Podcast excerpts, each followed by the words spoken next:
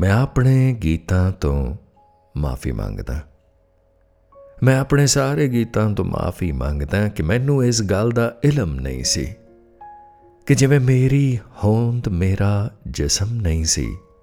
ਉਸੇ ਤਰ੍ਹਾਂ ਇਹ ਬੇਚੈਨੀ, ਇਹ ਪਟਕਨ ਇਹ ਤਾਂਗ ਇਹ ਅਪੂਰਨਤਾ, ਇਹ ਮੇਰੀ ਪਰੇਸ਼ਾਨੀ, ਮੇਰੀ ਪਸ਼ੇਮਾਨੀ ਨਹੀਂ ਸੀ। ਮੈਂ ਤਾਂ ਇਹਨਾਂ ਸਾਰੀਆਂ ਅੱਗਾਂ ਨੂੰ ਬਾਲ ਕੇ ਇੱਕ ਰਾਤ ਰੋਸ਼ਨਾ ਰਿਹਾ ਸੀ।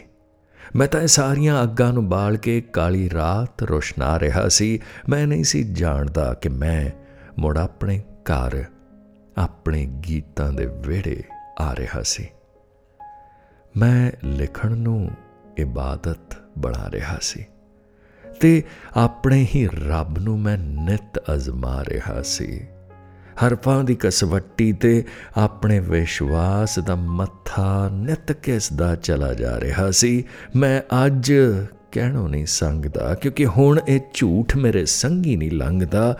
ਇਸੇ ਲਈ ਮੈਂ ਆਪਣੇ ਗੀਤਾਂ ਤੋਂ ਮਾਫੀ ਮੰਗਦਾ ਕਿ ਮੈਨੂੰ ਇਸ ਗੱਲ ਦਾ ਇਲਮ ਨਹੀਂ ਸੀ, ਕਿ ਜਿਵੇਂ ਮੇਰੀ ਹੋਂਦ ਮੇਰਾ ਜਿਸਮ ਨਹੀਂ ਸੀ। ਉਸੇ ਤਰ੍ਹਾਂ ਇਹ ਬੇਚੈਨੀ, ਇਹ ਪਟਕਨ ਇਹ ਤਾਂਗ, ਇਹ ਅਪੂਰਨਤਾ। ਮੈਂ ਆਪਣੇ ਗੀਤਾਂ ਤੋਂ ਮਾਫੀ ਮੰਗਦਾ।